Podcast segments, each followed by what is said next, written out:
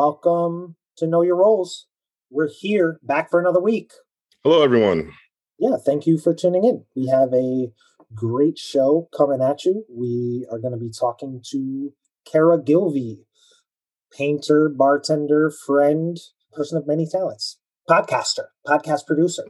Yeah, no, just like it's funny. Like on a, a, lot of the podcasts, I mentioned that I've got like 36 by 24 movie posters framed in my house, and uh, oddly enough, uh, I have pictures. Of, I have a picture of Kara on my on my wall, so it's kind of rad.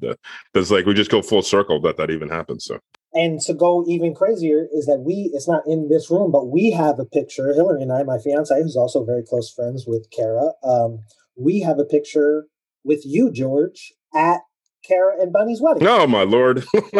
That's framed uh, in our friends uh, Liz and Callie, of course, um, who were there as well. Shout out to them. Oh, right. I remember that photo. That's a good photo. That's like a family feud photo. Yeah, well, Karen Bunny had this. They set up this awesome thing at their wedding that, which was like uh, the stage.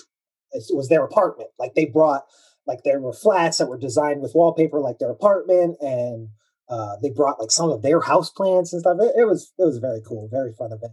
Yeah, no, it was like when sitting up there reminded me of like, you know, like the opening segment of the Family Feud when they introduced the family and the family's like sitting in like this like it's like da da da da da. It was like they're like in the background. It's like meet the Robinsons, and they're all like in a, in a pose and like everybody sitting on the couch. I forgot about that photo. That photo's incredible. With the just everybody update on George Gordon 2021. This man is watching a lot of Family Feud. Watching a ton of Family. Well, I mean, like you've mentioned it in like most episodes. do you know? It's funny what I remember. Like I can't remember what happened Tuesday, but I can remember like every detail of of terrible TV shows and and and game shows from as a kid because it's just like it just it's for some reason I just messed up my mind work. I remember like stupid details of stuff. like I know the theme song to Family Feud. That's amazing. Awesome. Well, yeah, we're going to be talking to Kara. We're going to be talking about painting and podcasting and bartending and music. We're going to talk about music, and our game is going to be a music festival. Build your own music festival. That's going to be super fun for everyone. Before we do that, George and I are going to do bar talk, where us two NYC bartenders are going to chop it up and, uh, you know, talk our shit, whatever we do. But uh, I'll go first. And uh, my bar, I'm going to do a little segment I came up with that uh, is kind of a play on you know, hacky uh, radio DJ or newscaster type love it, hate it segment. I, I'm going to call this uh, appreciate and or shit on. so I'm going to appreciate some things and I'm going to shit on some things. And I thought I'd debut this segment with talking about uh, a fairly easy target with a lot of things to talk about. And um, that's the Super Bowl. I'm going to just discuss the Super Bowl real quickly, and then hopefully we can never talk about football ever again. I would be perfectly happy with that. Anyway, okay, so appreciate, I appreciate the Super Bowl for giving us an hour chunk of time that was accounted for, something to do, something to schedule around, and uh, at least one side of like high level football, which was, uh, you know, fun to watch. I'm going to go ahead and shit on the uh, the NFL in general for being just generally terrible in so many ways. Look no further than having the audacity to run a fucking ad now saying that Black Lives Matter after a, a, man getting kicked out of the league for saying just that. And they admitted that he got kicked out of the league. So go ahead and appreciate Colin Kaepernick and uh, shout out to Colin Kaepernick's organization, Know Your Rights Camp. This is from their website. Our mission is to advance the liberation and well being of Black and Brown communities through education, self empowerment, mass mobilization, and the creation of new systems that elevate the next generation of change leaders. So, yeah, Kaepernick, man, he deserves the praise. I mean, it's still amazing. This guy still does not have a job. And we're going to go ahead and shit on all those NFL teams with a bum ass quarterback in the past five years who haven't taken a sniff, as George would say, at uh, Kaepernick uh, under center. Chicago Bears, my team. I'm looking at you. He's certainly as talented as anybody they've put under center in the last fucking decades, multiple decades. Okay, I'm going to appreciate Tom Brady for winning seven out of ten Super Bowls and being football's GOAT, one of the all time GOATs, right up there with Michael Jordan and behind Serena Williams. I'm going to go ahead and shit on Tom Brady. Never forget, this man was a Trump supporter. He had the hat. He affectionately referred to him as his friend. Don't ever forget that. Let's go ahead and appreciate Patrick Mahomes. He had a rough game. He got beat pretty bad. It's maybe the worst game of his career. This kid is still incredible. He's so young. He's so talented. He's gonna have more chances. He was certainly like hobbled uh, in the game, and like you know, I I was talking to my dad, and he was like, he played like shit. I'm like, he didn't really play like shit. He was hurt, and he was running for his fucking life.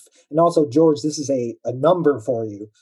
I, you may have seen this, but Patrick Mahomes ran 497 yards behind the line of scrimmage, like in evasive maneuvers. 497 yards. He almost that's a that's a record by like uh, hundred yards. so you know, it's how he was literally running for his life. And I was telling my dad, like, if Mitch Trubisky was back there, he would have got sacked 20 times. You know what I mean? It's it's incredible what he was able to do. So he's still going to be pretty damn good. He's still pretty damn good, and uh, he still played. You know, those throws that he made, where he's like pretty much completely uh, horizontal.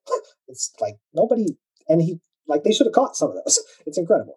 But yeah, okay. So I'm going to go ahead and shit on his team. They're named the Kansas City Chiefs, and they play at Arrowhead Stadium. If that wasn't enough, just so everybody knows, they're not named after an indigenous chief. They're actually named after a white dude who became mayor in Kansas City who appropriated indigenous culture and and called himself a chief. And that's what the team is named after. So yeah, just uh, always remember, as always, I've mentioned before, remember to follow Illuminatives and NDN Collective, and there are many other groups that are very active in the efforts to change these names and and uh, stop the profiteering off of this iconography. So yeah, all right, go ahead and appreciate some really well written commercials. George talked about them last week. There were definitely some funny ones. Uh, the Michael B. Jordan, he that one certainly made me laugh. Uh, the one with the like Mike Myers and shit that made me laugh. But then I'm gonna go ahead and shit on capitalism for reminding me that every second of every day they were trying to take everything, turning us again like like fucking Uber Eats. Like they, these guys were in a in a commercial for Uber Eats and they had the nerve to be like, "Help us save restaurants." It's like you know Uber Eats. You know how you can help us save restaurants by not existing because you are hurting us. But uh, anyway, that's going to go ahead and do it for appreciate slash and or shit on. George. There was there was one commercial that I thought I, that I rather enjoyed. The uh, Dan Levy, Dan not Dan Levy. Is it Dan Levy? Dan Levy uh, M&M's commercial? That was pretty funny. Um, and I thoroughly enjoyed the uh, Brad Garrett um, um, Jersey Mike's commercial. I thought, I thought that was very funny as well uh, for me, for my bar talk, my bar talk is actually solely based on like one event that happened a couple months ago. But I've been sort of doing some research and thinking about some about some other things. And uh, I bought Wings Band on the Run on vinyl a few months ago. For the first off, it's like one of the best records of all time. I thoroughly enjoy it. The problem is, is like I have uh, been saying the wrong lyric for I don't know half of my life, however the many times I've heard the song. So I was going through some of my favorite wrong lyrics. So shout out to my uh, my buddy Matt, his older sister Ginny, has um, the song "Evil Woman" by ELO. She thought the lyric was actually "Medieval Woman," which is something that always cracks me up because now I can't unhear that song "Medieval Woman." So now every time I hear that song, which isn't enough, but I mean I, that's just what I'm thinking about every it's like that song comes on, it's like, oh, medieval woman. Oh, wait a second, evil woman. Um, That's a very common one. Medieval woman, love it. Like a like a common misunderstanding. like, yeah. love love that one. Uh, a newer one that I've that I've enjoyed that I've recently found. Well, not recently, but in the past few years, found it, uh, the the lyrics and what they what they were really saying.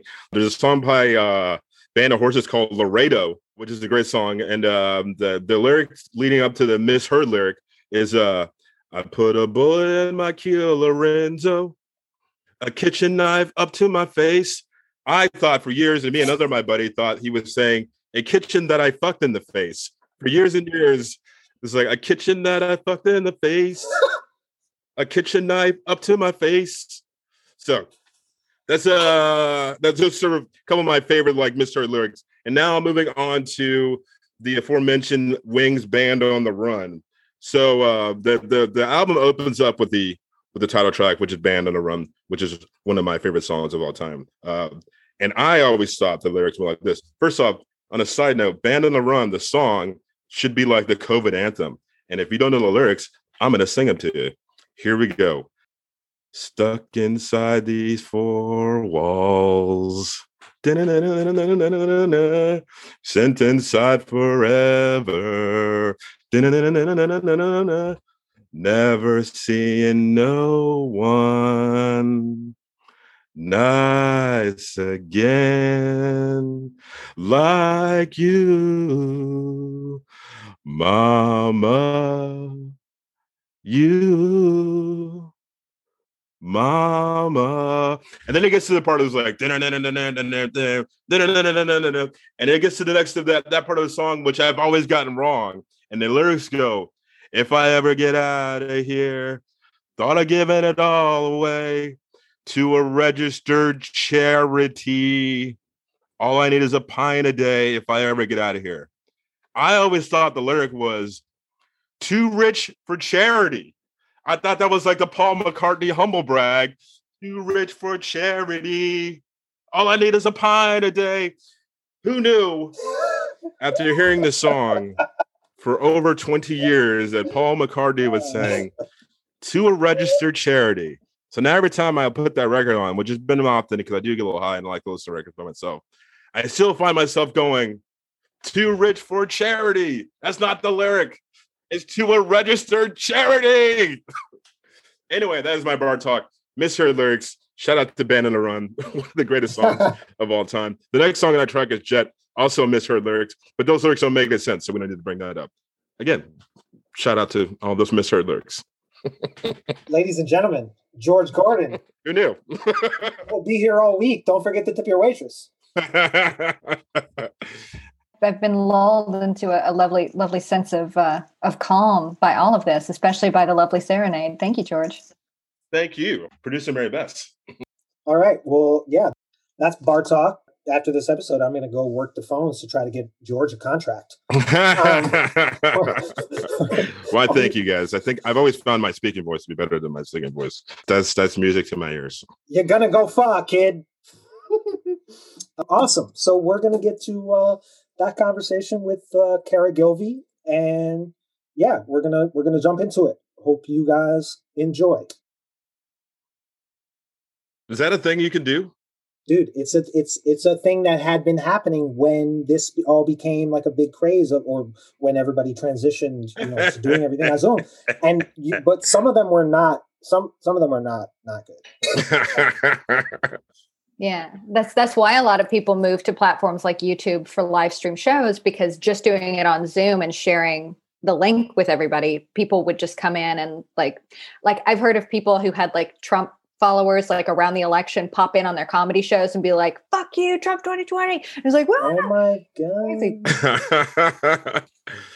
What's up, guys? We just thought you might be Zoom bombing us, Kara. So we Oh no. It's an iPhone. Oh no. I just learned about Zoom bombs. What's up?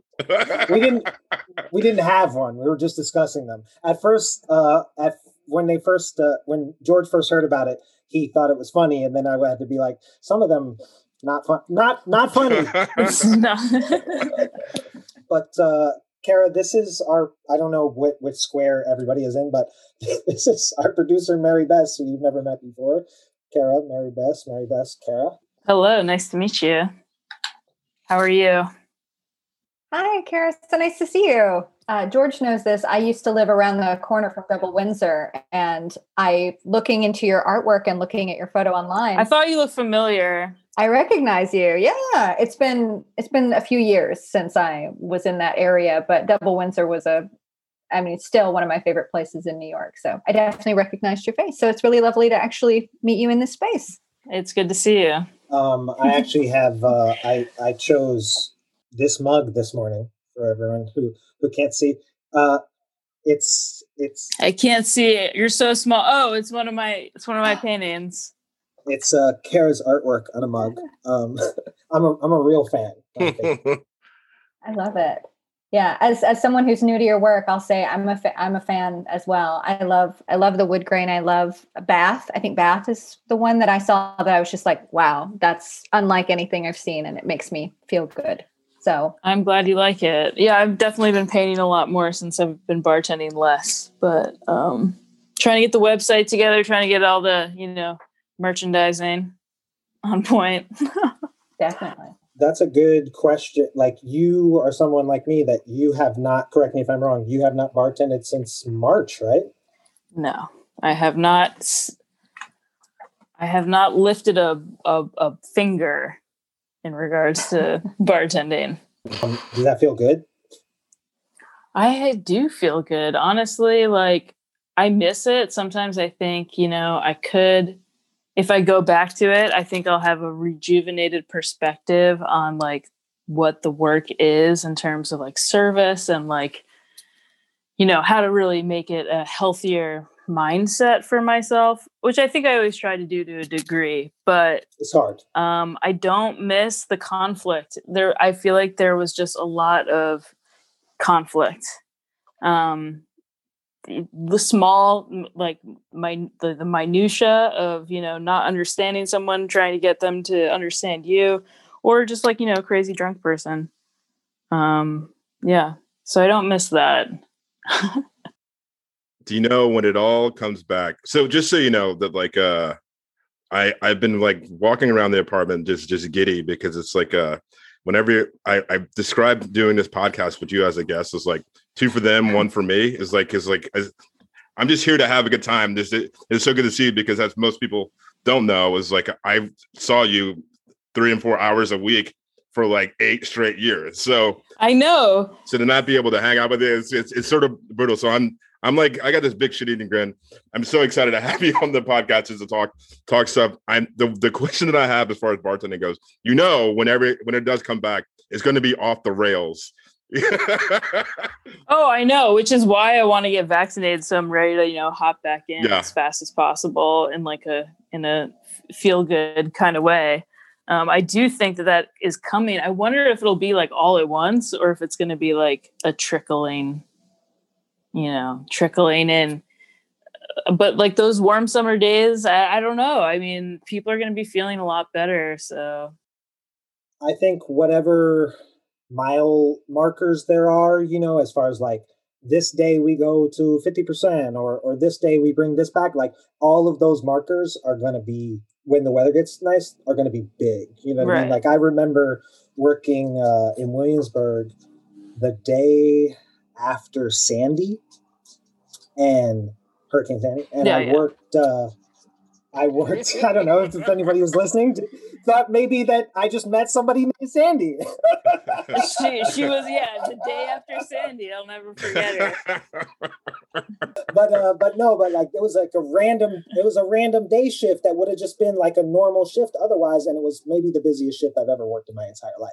That um, was the beginning of my like true bartending career. I'd always been stuck with bar backing sh- shifts up until that storm and I was the only person that could walk to the bar. So I got from that point forward, I was kind of hooked up. And it was, you know, anytime the weather is bad, we always made more money. I know that was one of the things I was like missing the other day because, like, when it was like snowing profusely, you know, there was like those days it was snowing, it was nuts. Oh yeah, yeah, because you're like a neighborhood place, and like everybody just needs somewhere that's not their home, that's close by. Remember that day we were working, like somebody rolled in on skis? I'm like, what the fuck is this?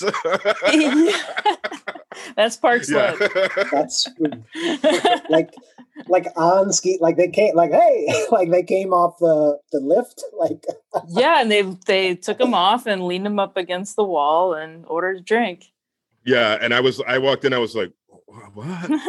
yeah, no, they were like, I guess they had, they had, what do they call it? Slalom, I guess, whatever. I don't think there was slalom. Let's call it that. Let's call it that. They were, what is what is that? Is that the one? Is that yeah, the one that goes? To, yeah, oh, that's the one that goes in and out. They uh, it's funny, like I'm miming this, but I guess I'm talking about this. you're, you're not that far. Like the mime is still. Yeah, whatever um, that was. Super crazy. But that's funny. That's bringing back like fond memories of me. Like, uh, I would be the patron that would be in between. Like, I come for George's shift and stay into the first hour or so of Kara's shift. Uh, and uh, like, there's all there the I forget what day it was, but the runner's day. And like, as soon as the one comes in, like, we just make eye contact and we're like, the fucking oh, runners no. are here. See, See, this is the this is the bliss. This is the bliss of my unemployment is that I had actually forgotten. I'm sorry. I haven't thought and I haven't thought about the runners in so long. Wow. I'm, I'm sorry to do that to you. That was uh I believe that is Wednesday. That sounds right because that's a day that I have off. So uh no, no I had off. Yeah. Yeah, I believe that was Wednesday. So Kara, we're not going to name any names what? Like i'm just gonna i'm just gonna see if i can guess it into my head. Is there a an archetype or a personality trait that you that you don't miss from bartending? And i'm gonna see if i can guess it. It was like if it was like a person i remember. Like an individual? You're asking for names? Or i'm not gonna name or like a type like a type of person. Okay oh, yeah person. it was like it was like it was like no names no names no no names but you're like but you're just sort of like the dude who gets the blah blah blah blah blah blah blah That guy. That's him. No, you just described him. That's him. Yeah. That's exactly who I don't miss yeah, the least. The, the dude that gets the blah blah blah. Uh, yeah, because that encapsulates all kinds of people um, that I don't miss. But uh, I do. I mean, I rather think about the things I do miss because I have a feeling I'll be going back at some point, and I'd rather sure, yeah, yeah. Focus on things that are going to be a nice, uh, you know, reunion per se with uh, me and customer service. so, seeing that you haven't haven't been behind the stick since March of last year, uh, Dave and I both know what you've been doing. Why don't you tell our, our listeners what you've been doing and what you've been working on because you've you've made the, your COVID time very productive. Very productive. I mean, productive is you know that's a who knows, but you've done things. yeah, I mean, just all the stuff that you've been doing is like producing. The- what have I been doing? Um, I I made a quilt. Um, I that was in the beginning.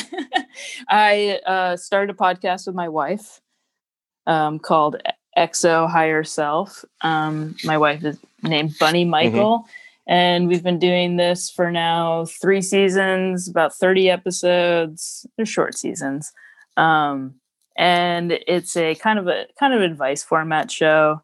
Um, so yeah, just focusing on that, trying to, you know, build the listenership there. Um, I've been painting a lot because uh, it's something that I always try to do when I was working before, but now I just have a lot more time to do it. So been doing that. And uh, I had a show in September, November. I had a show in November um, that was, you know, a pandemic show. Nobody could go to it, but people looked at it online and, uh, you know, just trying to sell some paintings, um, try to just create more, really, just try to make something every day, whether that's uh, a painting, a podcast episode, or uh, dinner.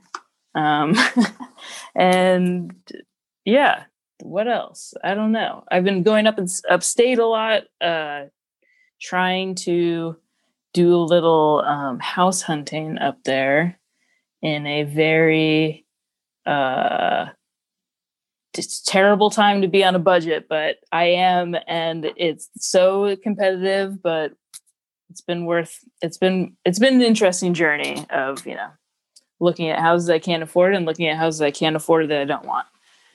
So I think uh, you're not yeah. alone there. I saw I think there was like an SNL skit or something that was like uh, Oh, the Zillow. Yeah, it's like thing? for a dating yes. site, but it was for Zillow because everybody yes. is like, "Oh, I can't wait to get into this house that I can't afford." You know, everybody is doing that.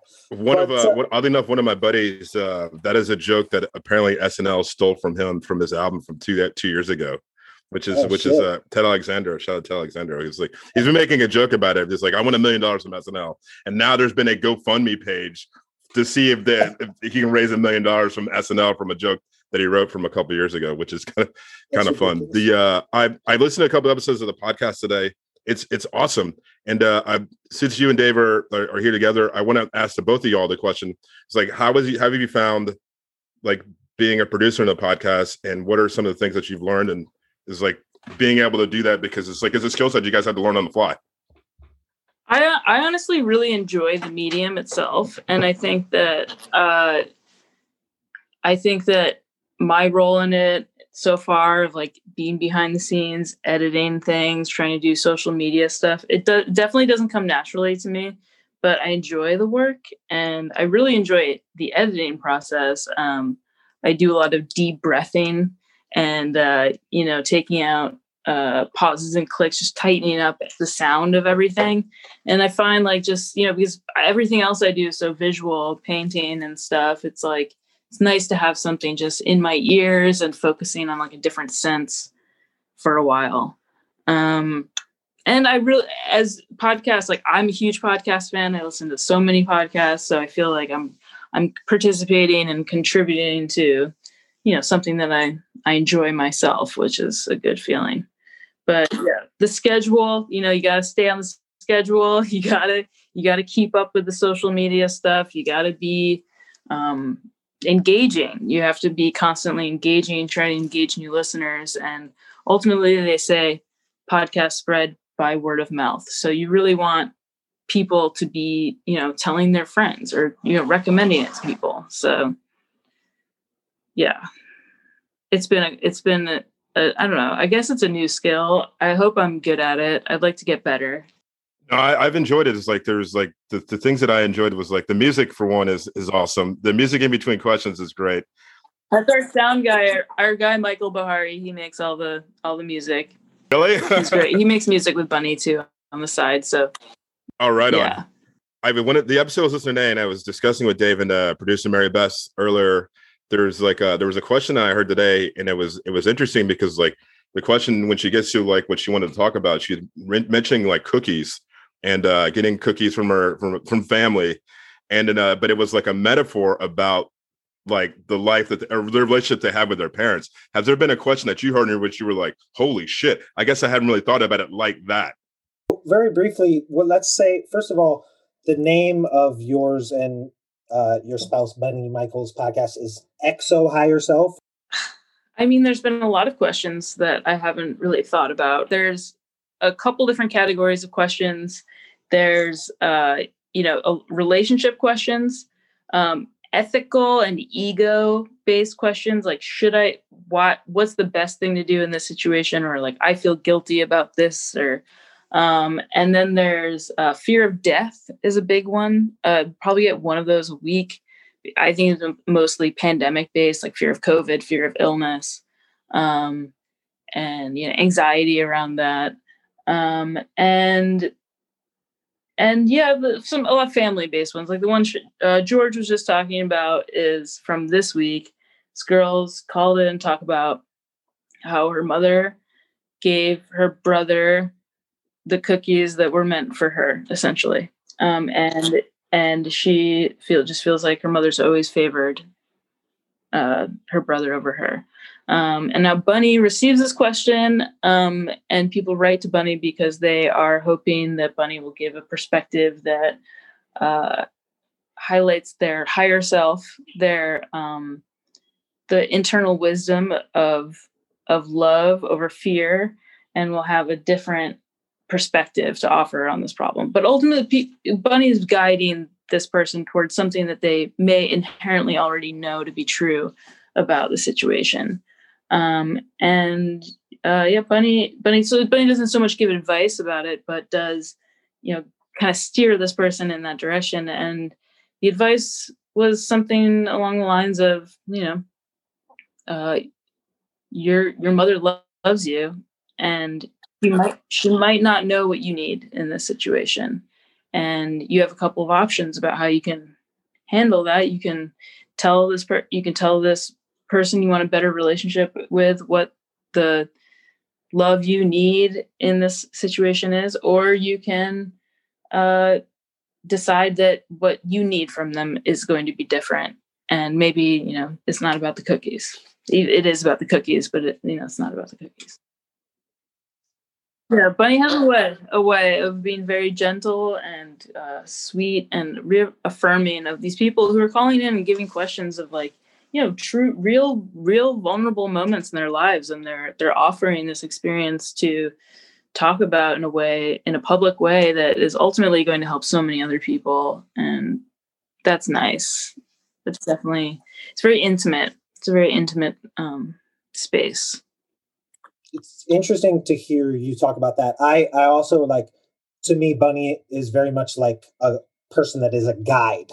You know they they are like and and they are so good at at uh, kind of parsing through bullshit and and making something you know in a macro sense but also be like approachable you know in a very specific uh, sense. But uh, i'm interested in talking to you more about about the podcasting and stuff because what something that you said that i kind of agree with and feel for me you know my medium is is writing and i'm mostly come from a, a, film background where I'm writing like feature films, and you know that may take me a year, it may take me two years, it, who knows? Um, and the immediacy of podcasting is like so satisfying, and uh, you know I find because it's like it's something we have we have one this week and we're going to do it this week and then we're going to be done and then we'll do the next one and you know it kind of you can slot in have you found are you someone that operates better with you know because we're we're especially not working. I think part of the reasons why working in a bar is good for people that do art is because it gives you something to schedule around. And I have appreciated that about podcasting as far as like trying to do other things. And have you felt that like be helpful uh, to you as well to like, okay, I slot this thing in here and all my other stuff I can like fit in where I can fit it in? Or do you just do things when you feel it? I kind of tend to leave things to the last minute. So, you know, I'm I'm uploading the podcast the night before to like drop 3 a.m. Eastern Standard Time, eh, but right before I go to bed the night before. Like it's we're we tend to do things at the at the bitter end just because uh yeah, I don't know, maybe that's my my efficiency system. But well, we do too. I didn't want to make it seem like we have our shit together or anything like that. Like we're totally doing everything I've been saying with uh, rubber cement and popsicle sticks. So yeah, I feel but yeah, honestly, it does make it does make more of. It's nice to have some some structure. I mean, other than like doing my chores of survival in my home, I don't. I I'm not leaving for work five days a week. So it's nice to have two days a week that are pretty much occupied by this project that I, I enjoy. And then it makes the my flex time a little sweeter, a little more me, me time. But I, I do try to spend like, I don't know, at least four hours a day in my studio. So it's, I, I try to do that even on the days when we're making the podcast. That is a good segue to just talk about your work just a little bit. Uh, I wanted to talk to you. Well, first, I guess I'd start.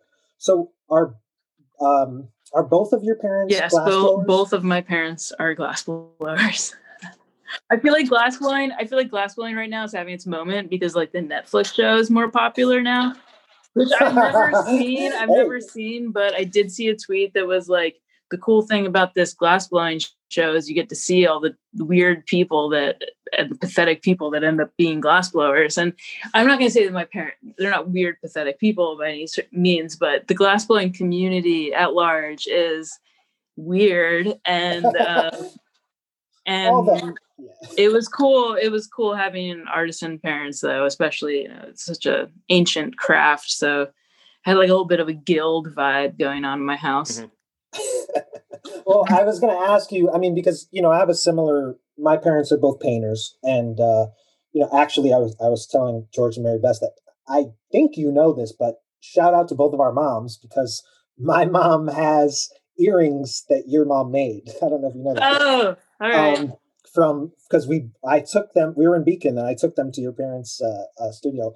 Um, but my my question was, was there so you know art was something that was always in your home and you were exposed to it from a young age. Is it something that like a did you know very young that you were like I want to be an artist. This is what I want to do. I want to do something in the arts. And then when did you find painting? When were you like painting? That's like, you know, because I also I do something that my parents didn't do, but I know that I wanted to do art from a very young age and I found film and I was like, "Oh, that's that's my thing." You know, was that similar for you? Um, it was no, it wasn't a linear path. I, I and I can't say for sure that like painting is all I'm going to do uh in terms of my like, you know, art my artist identity. But when I was in second grade, I told my teacher on like career day or whatever that I wanted to be a cowboy and a painter. And uh she called my mom and uh just wanted to reiterate that. I don't know. She's one.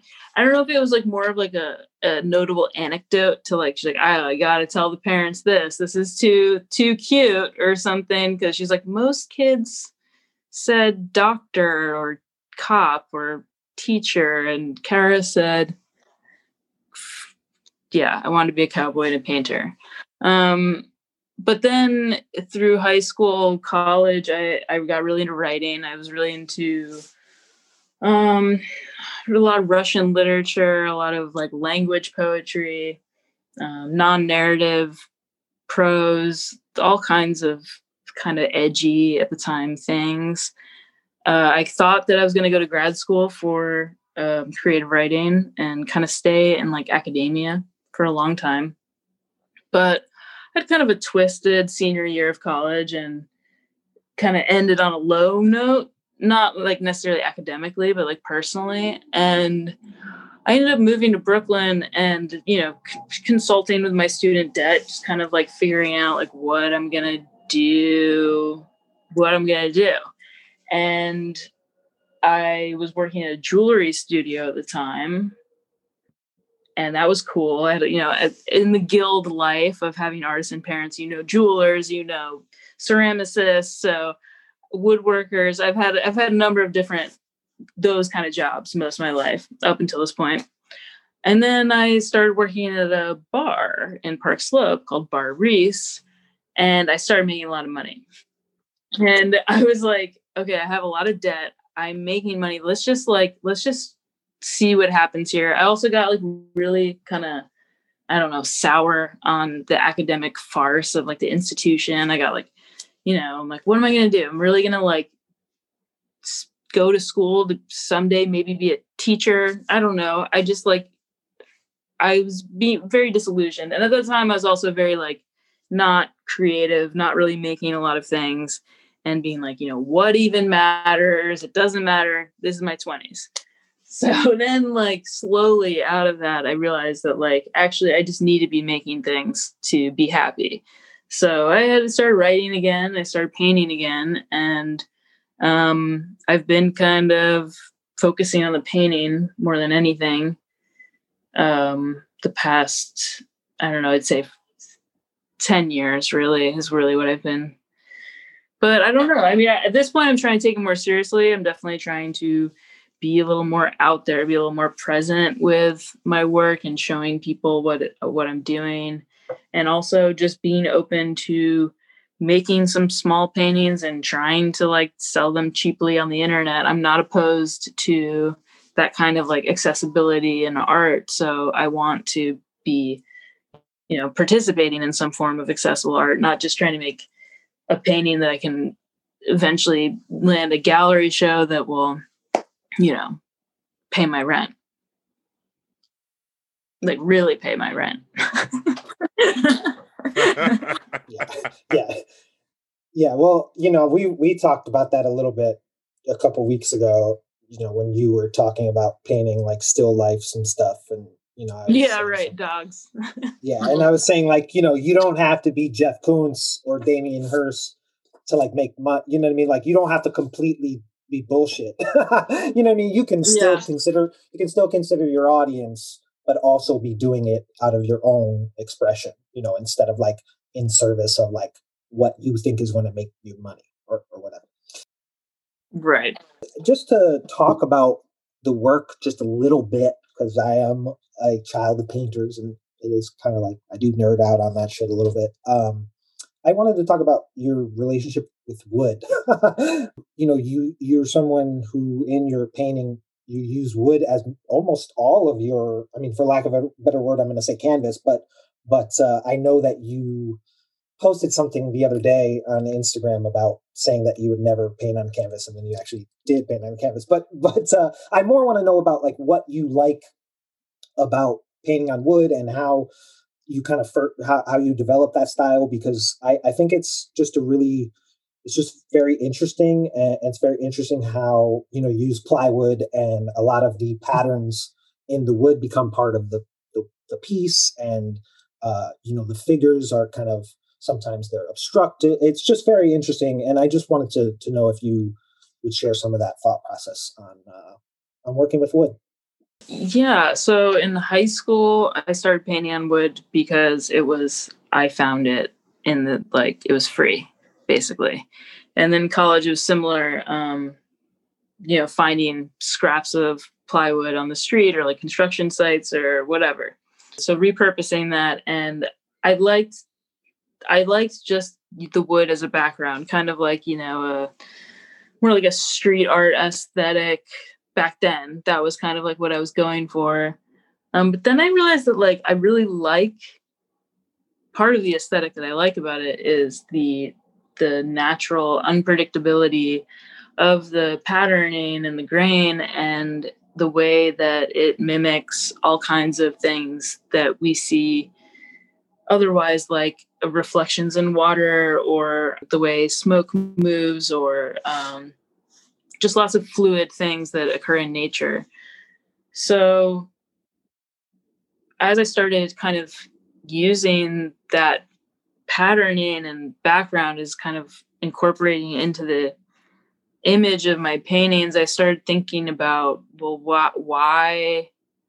And is this just like a gimmick? Am I just doing this because I know that like people like it and it's kind of like a go-to uh, designy kind of aesthetic thing. I have the wood grain and have this um, image on top of it or incorporated in it. But then I realized that it's actually like there is a kind of messaging behind it, and there's a kind of uh, a belief system that I have about the world, and it the the wood grain stands in as a really good medium to explain that sometimes like I think that in painting, we're either trying to paint things that we can we see that we think only we can see and we want to show it to other people or we're trying to paint something that you know other people see and we want to see it for ourselves. So that's just one way i think about painting but i think that i see something sometimes that maybe people don't notice or something about relationships between people or the natural world. And it's this kind of like common thread that's just constantly running through everything. And so in my in my paintings sometimes i use the grain to try to explain some of these things. I was really into physics and stuff uh, for a while. I had like a lot of like multi-dimensional you know different energy fields different um you know that kind of black hole science you get into sometimes. Yes. Um, that's really interesting. I you know not i i kind of wanted to ask that because uh, you know i don't think i don't think that like artist intention necessarily matters uh you know as far as like it is some artists including myself like it's very difficult to talk about that because even if you understand it yourself it's like if something is lost in translation of sometimes but but it's clear to me that even if it was it's not like i'm using wood for this specific reason there is a thought process and there is a it certainly adds something to it. And, and uh, i don't think you know you thought of like is this a gimmick? Like i certainly don't it doesn't feel like a gimmick to to me. Um, right but it is it is a rule or it is a restriction. And like when i just when i started painting i decided i'm not going to paint on the dark sh- shade of the grain. It's it's something it's the the canvas becomes part of the conversation and it, it's something that i have to adhere to in a way that like it's out of my control in a sense. So it feels like not necessarily that i'm depending on uh this like trick or this gimmick but i am i'm lightening my own load you know i'm kind of like i'm kind of like taking some pressure off myself to make decisions that you know i don't maybe want to make. So. Well and that makes sense and just on that on that note like when you do i don't know how you work as far as like a lot of your pieces seem to kind of go together in in, in a way um you know as far as subject matter uh or just just kind of vibe do you think in terms of theme like do you like i'm going to do a series of paintings exploring this or you're just like oh i'm going to paint this today I just I go through phases. I go through like little spells of little series, try and explore one idea until I get bored of it and do something else. The fruit I just did on the canvas the other day, that was just like that was, you know. Mm-hmm. I don't eat fruit, George. I know you don't eat fruit, but I've been painting I've been painting a lot of fruit. So No, no fruit. y'all both have weird uh, food things. Like George, like me and George used pre this go to the coffee shop to do writing, and I'm drinking like seven coffees, and George is drinking like a 16 ounce glass of milk. Yeah, George like milk. Big old glass of milk. I do. Carrie, you don't eat fruit. No. George, you also don't eat fruit. No. Or... no fruit. It's like uh, just one of the one of the many things Carrie and I bonded over was like was no fruit. What are you guys doing? I'm very specific. Why I don't like fruit? Why don't you like fruit? Because I, I, I mean, I don't. I don't like fruit because it the texture and the flavor combined. No, thank you. I'm not. We're. I don't. I, let's move on. no, I mean, like seriously. It's I mean, fruit, like people. It's fruit. It was when I was a kid. The phrase that I apparently like told my parents was like, it makes a funny sound when you bite into it, and I don't like it. well, that's that's as good a reason as any. So, so that's that's it. So, uh, we of course we don't don't want to take up too much of your time, and we're going to eventually get to our game. But there's a few things that I want to ask you based on like our our uh, relationship and our past talks. So, as we all know, Julia Louise Dreyfus. Uh, we here at the Know Your Roles Pod, we are huge fans of her, and in fact, we think that she's the goat as far as TV shows go. Who would you rather hang out with, Selina Meyer or Elaine Benes? Elaine. Thank you. Look, Selina. Selina is amazing.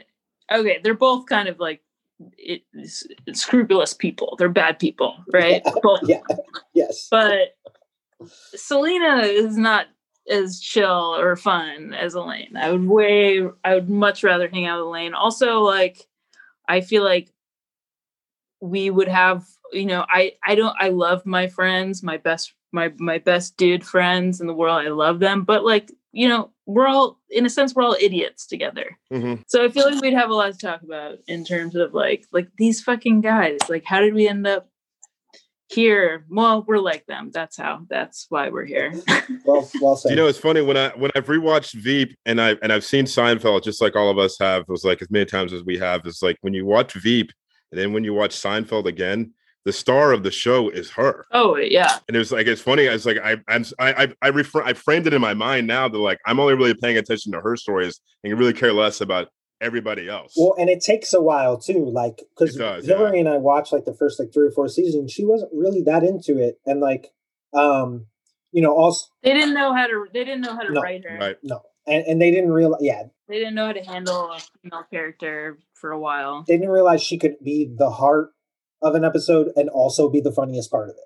You know what I mean? Like she she could do both. Oh yeah. But yeah, George asked that earlier, and I was like, that's like the easiest. Like, who the fuck wants to hang out with Selina Meyer? Like, she's awesome, but like, she seems like a fucking she's a disaster to hang out with. She's a fucking politician. Ex- ex- exactly. I think what it is is like uh, my my Selina Meyer love is like some of the some of the best lines that have been written for that show have come from her.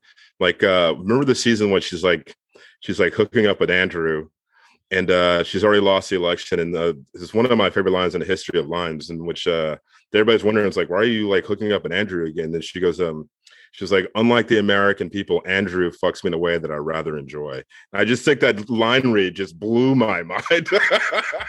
She's very good. So so it's like, of course she's a goat. So in my and my, my my next question is like, so like I was googling and they're checking out my like, it was like Google history because you know when you type in something, it's like, oh, I forgot that I looked that up. You and I had this conversation a few weeks ago about Megan Rapinoe and Sue Bird possibly living in Brooklyn. And uh Sue Bird, oddly enough, later that evening signed a contract with Seattle. So I think they spent part of their time in Connecticut and part of their time in Seattle. And uh we were talking. This is like a this is this question's got so many levels. So I'm just gonna let you just go with it. Whereabouts do you think they live? And you have been tasked to curate an evening with Megan Rapinoe and Sue Bird in their introduction to Brooklyn. Where are you taking them to eat? Where are you taking them for drinks? And where are you taking them out for like the party hanging out? So, first off, question number one where do you think they live? I think they live in like Brooklyn Heights or Cobble Hill. I think they live in Brooklyn. In Brooklyn, but ex- very expensive, but not the coolest part to live. That's the most expensive because if you have to like really be from New York and like know New York to Mhm. to know what neighborhood that is, and it's it's not where they it's not where they live. Bou- they're kind of bougie. They're kind they're bougie. They're, They're kinda bougie. bougie. Of course, they're so like they would live, but they're cool. So like Cobble Hill. yeah, to Cobble Hill sense. for sure. Um, for I would see. I don't. I like them a lot, but I'm not sure we're gonna like be best friends right away. So I don't know if I want to take them to dinner, drinks, and then a party. What I would probably do is like plan that we're gonna have dinner, but then be like, look, uh, actually something came up. Let's just meet for drinks after dinner. Is that cool with you? And they'd be like, sure, because they're very amenable people, I'm sure. So then we meet for drinks somewhere where oh man, I don't remember where we go. Where do we go in the world anymore? Well, we can't go anywhere because it's pandemic. So I'd make them go meet me at uh, Transmitter Park in Greenpoint, which is like a little park near where I get my haircut. I'd be like, we're gonna go smoke weed by the river and drink uh, like fancy beer that I brought in these paper bags, right? That's what we do there. Then I would take them to uh, the woods, which is like, you know, that bar on like South 4th, like Mhm. White. Yep. They have like a queer, they have like a queer um, person's party on like Wednesday nights, big backyard. I would bring them there and just like just create like a like a mania like a frenzy like and I would just watch like I would just watch like everything like fall apart around them and like you know hoist it on shoulders and the people some make some people's dreams come true. That's what I would do. It's like Nice. good, good the uh i i was uh brooklyn heights actually does make sense for some reason i thought it was like uh because i did look it up and it was like all i kept kept coming up was connecticut i was like damn it because i was so to just see them like hanging out somewhere i was like i'm not fucking going to connecticut they do strike me like Brooklyn. Pe- like they they would be people that would buy a place in Brooklyn. Oh yeah, they would love to live here all the time, but they can't. yeah they can't. uh, it's funny because like you sent me that message and i was like googling is like next thing you know i see burst on that contract with uh with seattle so i was like Ugh. so we'll, we'll we'll figure it out i bet you they spend some of their time here in uh, in, in brooklyn because it's basically it's basically like them just sort of hanging out. Well Kara, so we, we've gotten to the, the game portion of the show and for our listeners uh, we're, we're we're curating i keep saying curating like it's a word in my vocabulary that's ridiculous. It's like a, we're just like we're, we're building our own music festival and uh i'm super excited. So for our listeners, what we're doing here is we're gonna we're picking five bands as if we're going to a music fest, pretend like there is no pandemic, just for like a second, everybody. And which we're like we're going to a music fest and we're we having uh we're having five bands that we'd like to see. So um, Kara, you being our guest, the 1230 to 130 spot at a music fest this Sunday day, who would you like to see? This is a daytime festival. Well, it's going to day and the night, so just five bands, 1230. So I like I like to say like the first band of being 1230 to 130. To me, the first band is at 3 p.m. because I don't go to a music festival before then. Right. Well, I was gonna say I don't go to music festivals pretty much period because they're long. I like to be comfortable. My back hurts. So unless I have some kind of like VIP backstage relationship with one of the bands playing, I'm probably not going to be at a music festival. So I really took this. I took this opportunity to design like this true fantasy. Like it really, it's not about like sensibility. It's all about me and what I want. So the first band would be Lightning Bolt, which is this noise duo that I liked a long time ago and every time i tried to see them i would like, just miss it. Like i always miss i never got to see them.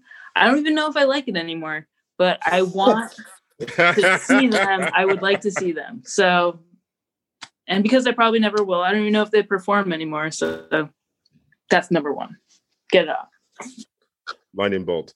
Your opener. Dave. All right um for my opener i'm looking for a band that like you know, I'm not gonna I'm gonna come in during their set, like walk in, probably somewhat stoned, and like it's like you're chill and but you want something that moves. And I also saw these guys perform at a show. It wasn't a, a festival, but it was a huge outdoor show with many acts, and uh, uh, they were on at three, and there was like no, it was an outdoor arena, and there was nobody there. But you would have thought that they were in like a tiny ass club, and it was packed and that's Fishbone. And I saw Fishbone play. They opened this show is ridiculous. I was set. This gives you insight into seventeen year old Dave. Um, Fishbone opened for Stone Temple Pilots and Red Hot Chili Peppers. um, and uh, yeah, they were like a perfect. Like I said, like we walked in and there's like nobody in the whole place but just like a crowd of people right around the stage and like everyone right around they were having the time of their life uh so yeah fishbone nice so uh little little george gordon side note fishbone came to my college with uh De La Soul and the Goodie Mob. So shout out to the University Sick. of Memphis for making it happen. Uh my early band that I want to see because like I want to start off heavy and I'm a big fan of horns. And um I miss going to New Orleans this year. So I'm going to start off with the Hot Eight Brass Band to hear two songs in particular. Um, um, Sexual Healing, their version of Sexual Healing is amazing. That's probably what they closed their set. But right before that, this brass band from New Orleans does a great, this amazing cover of Joy Division's Love Will Tear Us Apart. In fact, it's so good it makes you wonder, it's like, why did I even like that other version? This version's better. Carol, you, what's the second band you're going to see on your your your your made up music festival? Um, another uh, bucket list item would be another noise band, uh, the Boredoms. Uh, they're Japanese. Um, it's really atmospheric. I would feel like after Lightning Bolt, I would really like to see them. Um, also, like I'm probably not really paying attention, but it's like in the background. I'm like, wow, I can't believe I can't believe I just saw the Boredoms when I could like still be watching them, but I'm not anymore. so I'm like going to I'm going to meet you, Dave. I'm going to get you go to your fishbone bar, get a little, you know, meet for a drink in between. Come back. Dave. So I'm still like kind of warming up in, into my my like the the evening. So I want some I want an act that like I know of and like, but I like don't know all of their shit. So like I'll hear some of the stuff, and then like the next day, I'll be like, "Oh, I'm gonna listen to all of their stuff because they were so good in concert." And it's like this is uh some guys that I really would like to see in concert that I'm just kind of like delving into their catalog, and it's all those Buffalo dudes: Boldy James, Westside Gunn, and uh Caruth. What George? What's the name of their crew that they call themselves? Do they they have a Gris- Conway the Machine and all those other Gris- dudes? Griselda? Griselda. Griselda. Yeah, so yeah. uh Griselda. They're all Buffalo Kids. All of them and also like it would be dope because like they all have multiple albums but like instead of listening to the album of one of them i just like to have like them do like each one do two of their best songs you know what i mean so i would uh yeah griselda that's my my next uh, slot george Nice. On to me. So, like every good music festival is going to have a revival act or an act that just got back together. Maybe it's a cash grab. Maybe they just want to hang out, or maybe they just want to do something for the fans. So, I'm going to choose for my next band that I want to see is a band that I, one of my favorite bands of all time, and that's Pavement. So, just like I just want to get all my '90s rock out of out of my system, and like it's like, oh, Pavement got back together at the George Gordon Festival. So that's basically. it's like so, so like two o'clock to three thirty. I'm looking forward to seeing Pavement. Kara, what's your third band that you're saying? um, I'm gonna, you know, c- kind of start to turn into another direction from the the more uh, instrumental noise and go towards some more of my uh, sentimental feelings. And you know, George, you know, I I love Bright Eyes. I'm I'm I'm both ashamed and proud. I don't care. You know, like say what you want, but I like it. But I would just want him to play the songs that I like. So, you know, I'm sure we can work it out. But a lot of stuff from like digital ash to Digital Urn, some more like dancey, a little more upbeat. Yeah. So yeah. Fevers and mirrors and uh lifted in the story is in the soil, that's probably out. Yeah, just uh, yeah, not so not so much the folksy stuff. Just for this festival, just for me. Just for you. Perfect. Yeah. Do you know that was one of the concerts that we were gonna go see this year? that uh Dizzy Kevin weren't able to see. I think that was like sometime in June. You sent me a text was like, should we? And I was like, oh, oh yeah. Maybe next year. Dave, Dave, on to you. Um, all right. So I'm coming off of those Griselda dudes, and they're like super high energy and it's like aggressive and shit. And this is like gonna be the middle act. So I want to have like a plateau where I'm just like the edibles are starting to like kick in and it's like super chill and kind of what you were saying about like Kara about uh you know the noise bands about like you don't really have to pay attention but like it's a mood and it's a vibe. So my next band is Khruangbin. Khruangbin and I'm like Oh nice. That's how you say that? I think so. uh, I was definitely saying Khruangbin, Khruangbin for a long time, but I, I believe it's Khruangbin. I've never said it. I believe it's I've never said it. Um, I've been doing that thing in which like you think you know the lyric to the song, you're just kind of go. Uh. I, I want to say I'm ninety percent sure it's Khruangbin, um, but I could be.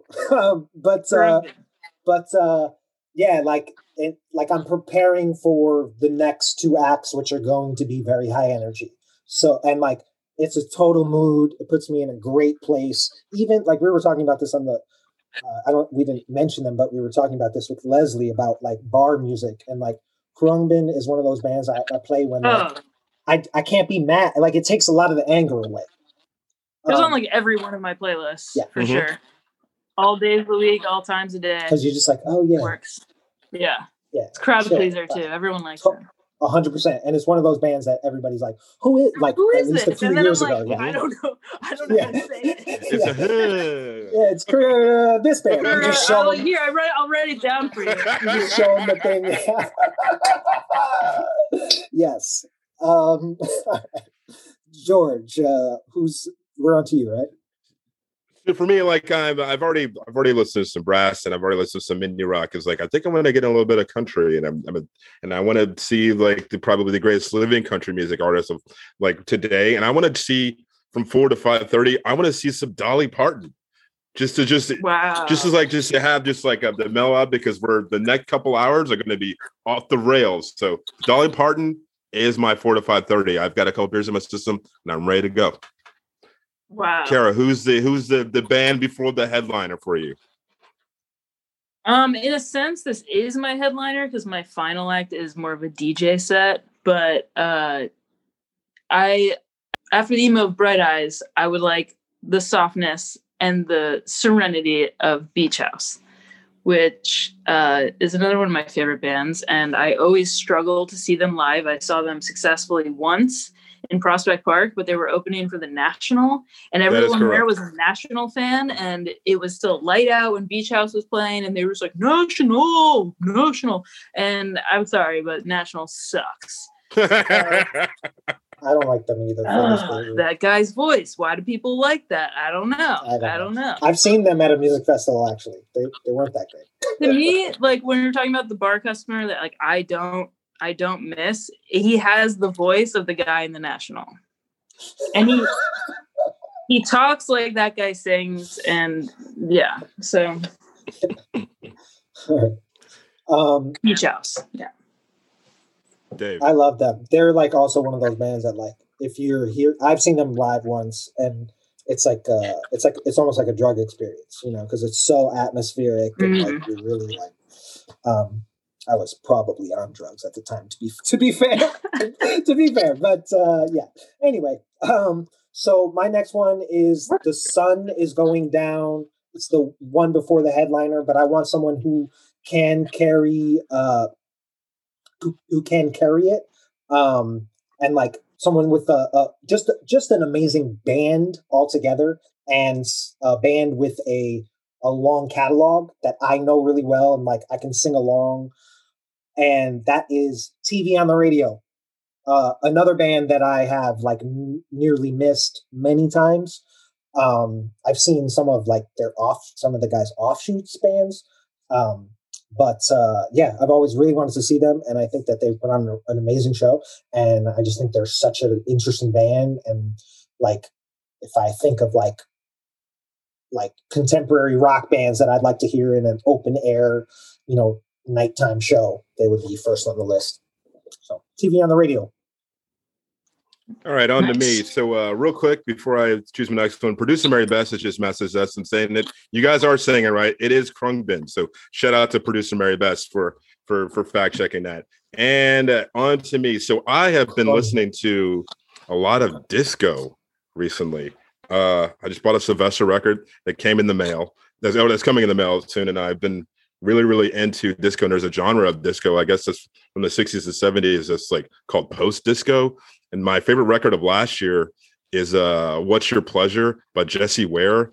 I don't know if you guys have heard this record. This record is fucking incredible. So my six to seven thirty because I'm ready to dance is like Jessie Ware, and I'm hoping she opens a spotlight and then goes straight into What's Your Pleasure. I don't know if you guys listen to this record. The record's unbelievable. So six to seven thirty, post disco, Jessie Ware, because I'm ready to get down. Nice. All right, Kara. So who is who is your last one? Uh, my last one is uh Aphex Twin. Um, just because again, I if this is the only festival I'm ever going to go to in my life, I would like to see Aphex Twin close it out with like a nice like hour and a half. I don't care what he plays. I just want to be there for it and, you know, have that in my my little memory palace up here. So, yeah. Once in a lifetime. I mean, I don't even know I there was like a some show in Queens or something. Some, there was a rumor going around Aphex Twin was going to perform there, and it was just like immediately sold out in like two seconds. It's like he's a he's a rare bird to catch in real life. So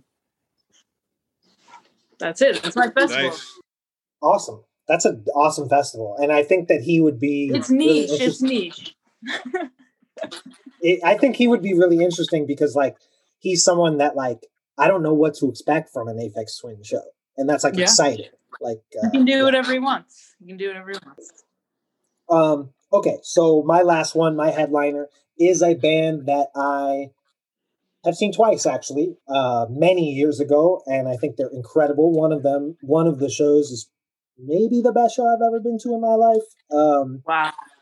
Maybe it's hard, you know, it's hard to say, but definitely one of the top ones that's in in the memory for sure. And it's a band who I don't believe they did anything for the pandemic, but they were trying to play a show. They were planning on playing shows for the first time in 15 plus years. And that is, of course, OutKast. OutKast. Um, I couldn't think of a better headliner to like, you know, like music festivals. I, I kind of agree with you. I've only been to a couple myself. I usually only go to like a day here or there. Uh, I have the same thing where I don't I don't like them in general, like as far as the con- the the construct of them. But they to me are a music festival band. Like I would want to see them at a music festival. I would pay the money to see them. I saw them once in a small like ballroom type, like a Webster Hall type uh, venue. That's the show that I thought was probably the best show I've ever seen. Um, also, the opener to that show was Ludacris. Like a month after his first album came out, it was incredible.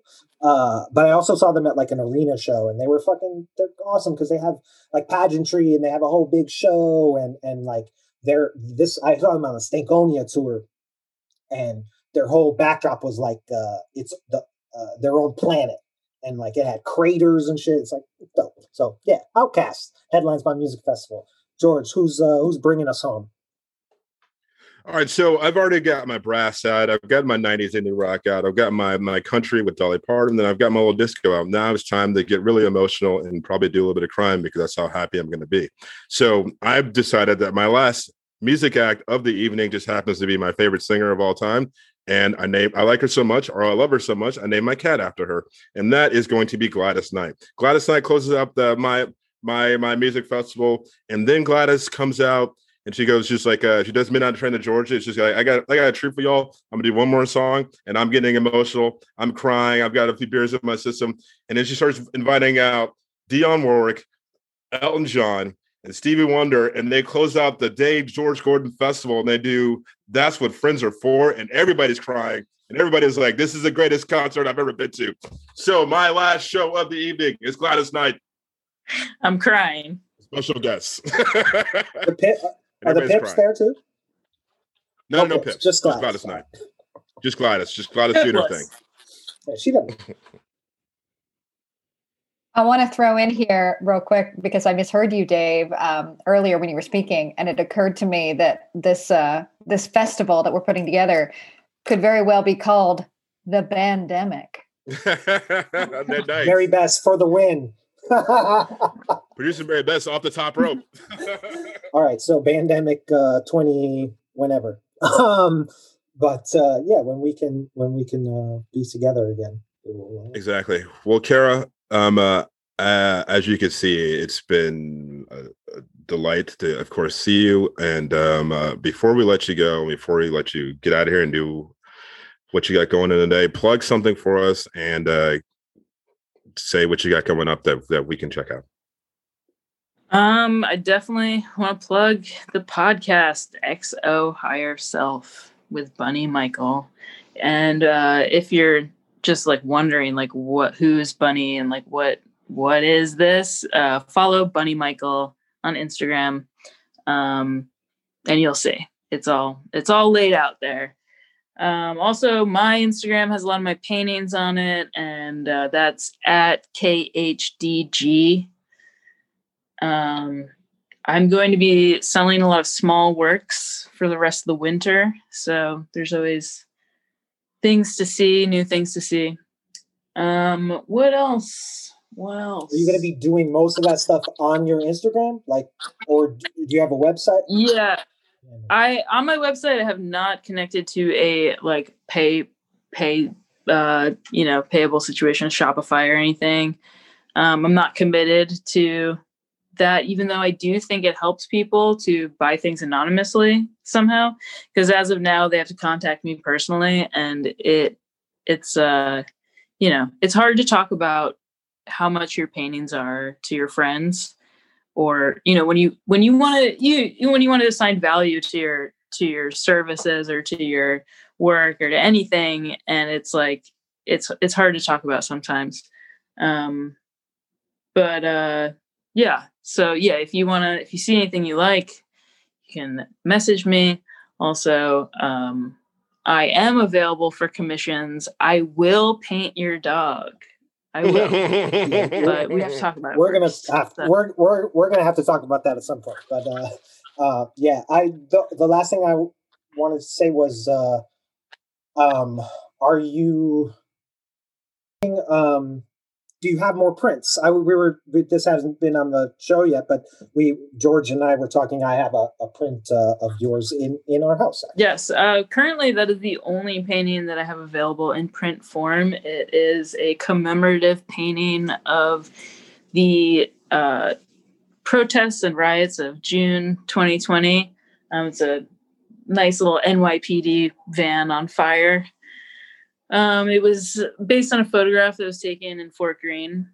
Um, and I, I, it's the only time I've ever tried to capture a historic moment, but I feel like that was one. And initially, I painted the painting for uh, fundraising, uh, which was very successful. I was able to donate two thousand dollars to GLITS, um, is a great organization. Uh, and now I'm just selling prints of them that are super cheap so that everyone can have a little piece of that history in their home. Um, yeah. I love it. I love looking at it every day. Um, I just to to let you go on this note because uh, I think you'll get a kick out of this. Um, it's hanging in our kitchen, and we live in a very small house of uh, multi-generational uh, uh, Mexican American family, and you know we don't talk politics with them all the time, but we know that they're like not Trump supporters and and that, all that stuff. But uh, um, they were we had like an oven problem the other day, and I basically had like the entire family in our kitchen. And I'm just like staring at the thing, and I'm just like, I just wonder, like, what is this going to be a conversation? Like, what what's about to happen right now? But uh, none of nobody saw it, or if they, if they did see it, they didn't didn't say anything. So I thought uh, that you, you'd get a kick out of that. That my entire uh, the entire family that owns my house was uh, admiring your artwork. So, um, can uh, d- is that fundraiser is over, right? That was something that you did at that. Yes, the fun the fundraiser is is over. I sold I raffled off the original painting. Um, so the painting is no longer with me. Um, but these prints are still available and the prints just fund at this point me but I get a very marginal profit off the cost of the print. Um, it's really just for my time. You deserve to be compensated.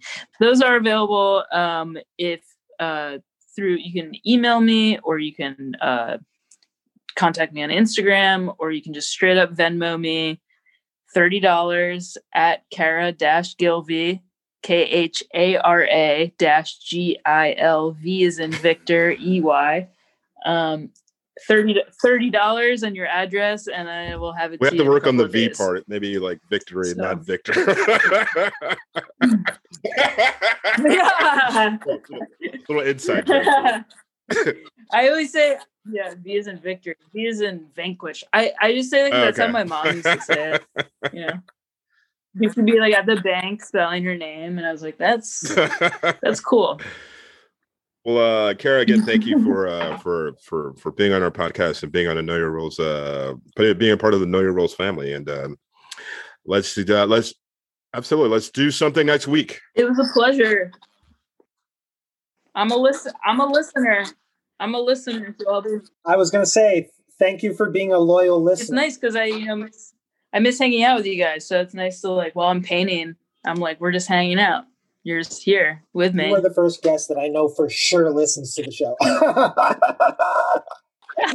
um, you know, all of our other guests are lovely. I'm sure they listen to every episode, but uh, I know for sure that you do. So I appreciate that. nice.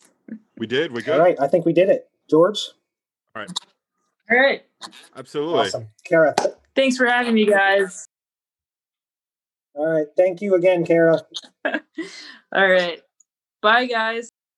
Later, Gator. All right, we are uh, we're back here with you. We, we want to go ahead again and thank Kara Gilvey. Uh, that was so much fun. Um, I don't know if I said this on the recording or the pod, but like George, like you, George and Kara are two of the few people that I've actually seen in person over the last year, and uh, it was great to to chop it up with them. And uh, yeah, that was awesome. Yeah, no, it's good times. That was a good time to see see Kara. So that was uh, a lot of fun. And we got the we got the plug some art. Hopefully, uh, our listeners, if you uh, if Yeah. please listen and rate and review, but also buy some of Kara's art, which is kind of rad. So I yeah, I love Kara's work. I mean, it is really, really awesome. I I uh I want as much of it as we can possibly acquire in our home. We we don't have any money, but but uh Hillary and I are both like, oh, we we would buy this one. you know what I mean? So uh at some future. But uh yeah, so yeah, and uh, Kara's Instagram at KHDG. That's where they are, you know, as as Kara said, doing all the negotiations and stuff for that. So yeah, if you're interested, KHDG. Uh, anyway, so George, what uh, what are you looking forward to? What are you looking for this next this weekend? This next week? Well, as the as the listeners uh, know, unless if you stay with us from the very beginning, they they should know that I'm a big tennis fan, and the Australian Open is in full swing, and I'm a big fan of that.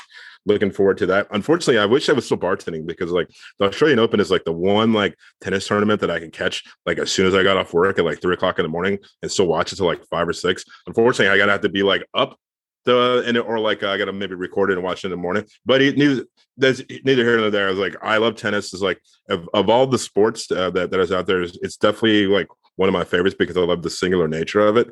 This is like the aloneness, and you got to be able to figure it out on the fly, which I totally enjoy. So like stand up is like when when things aren't going well, just like, well, I got to figure out how to get out of this, and you got to kind of go from there. So I'm looking forward to watching the Australian Open maybe I'll stay up late one evening and listen in the wings and then just segue right into watching Australian Open.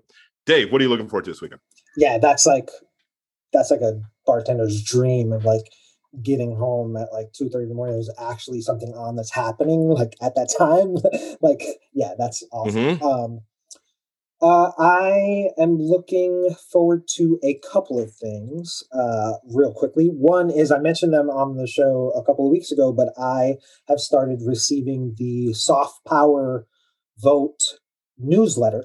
Soft Power, their organization that they're an election resource, and uh, not going to spend too much time on them. I, I shouted them out before, but uh, the newsletter is awesome. It's like not only is it you know a lot of information but they're also very funny and the people that work on them are really good writers there's a lot of really interesting stuff in there they do a free one and then they do you can they call it the level up news newsletter and uh they it's like a, a very small fee um but i highly recommend looking into that and i'm i'm like now excited to get that every week uh, yeah, and just very briefly, I I'm liking them a lot because they are liking who I am liking in the mayor the mayoral race, uh, which is Dianne Morales. Just if anyone wants to know, probably talk about that maybe more some other time. But Dianne Morales. Anyway, uh, the other thing, the other couple of things I'm looking forward to. One is uh, new HBO Max documentary, Black Art in the Absence of Light. It's about uh, contemporary African American artists and uh, um, very, you know, it's it's a very interesting look into a lot of these awesome black artists. Like uh, there's a bunch of Chicago guys in there, um, including Theaster Gates and Kerry James Marshall, two artists that I really love. Also, people like Kara Walker, Kehinde Wiley. It looks really interesting. It looks uh, really cool art documentary def- on HBO Max. It's available now. I'm gonna I'm gonna check that out. The very last thing I am looking forward to. Uh, I'll probably plug this again. I just found out about this today. That's why I'm looking forward to doing it because I'm to go get one at some point. But uh, my personal friend, shout out uh, chef Bobby Hellen. He had a restaurant in the East Village that he closed a few years ago called GG's. I don't know if you ever went there, uh, George. It's a pizza, like a high end pizza place. Uh, he did like square Sicilian, like grandma pizza.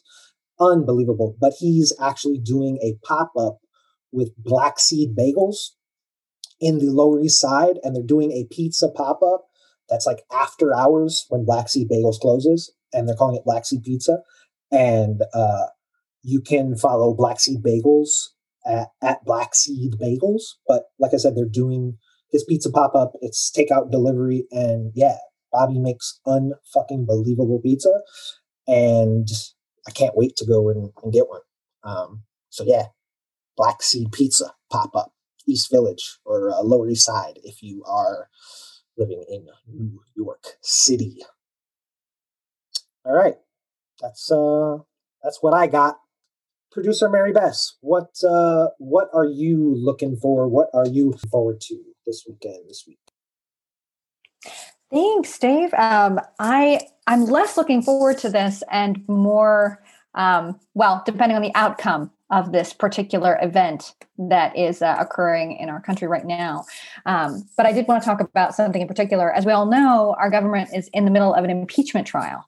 The fourth time in history a president has been impeached, the third of which was an impeachment of this same president, as many know. Uh, and given day one's 56 to 44 vote with respect to whether or not the impeachment is constitutional, and a lot of conservative representative statements around acquittal, uh, the conviction of the former POTUS is unlikely unless Republican representatives are flooded with calls from their constituents.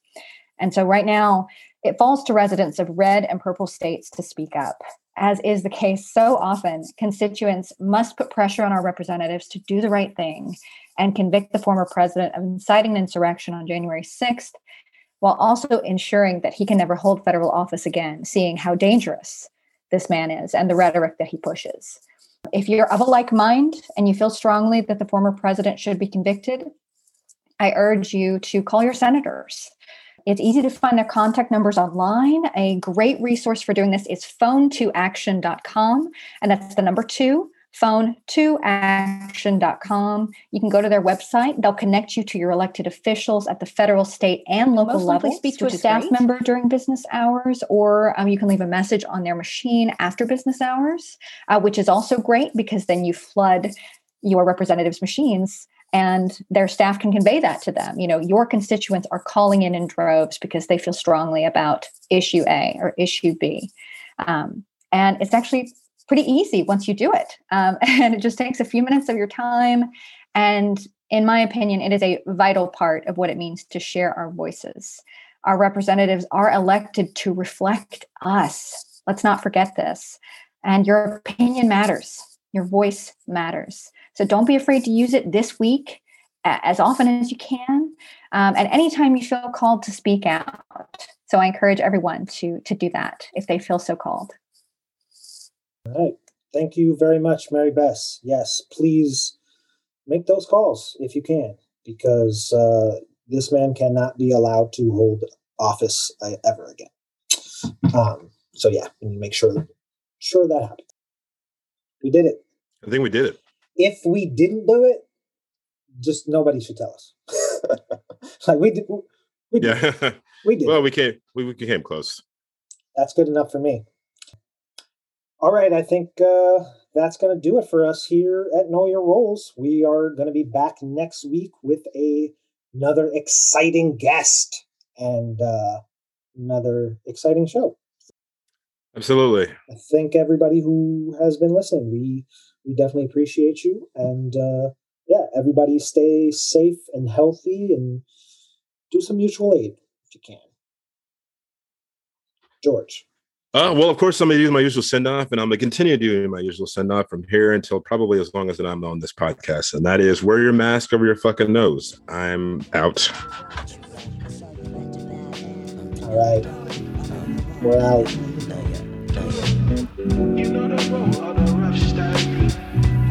road of rough style. You know the road of the rough style.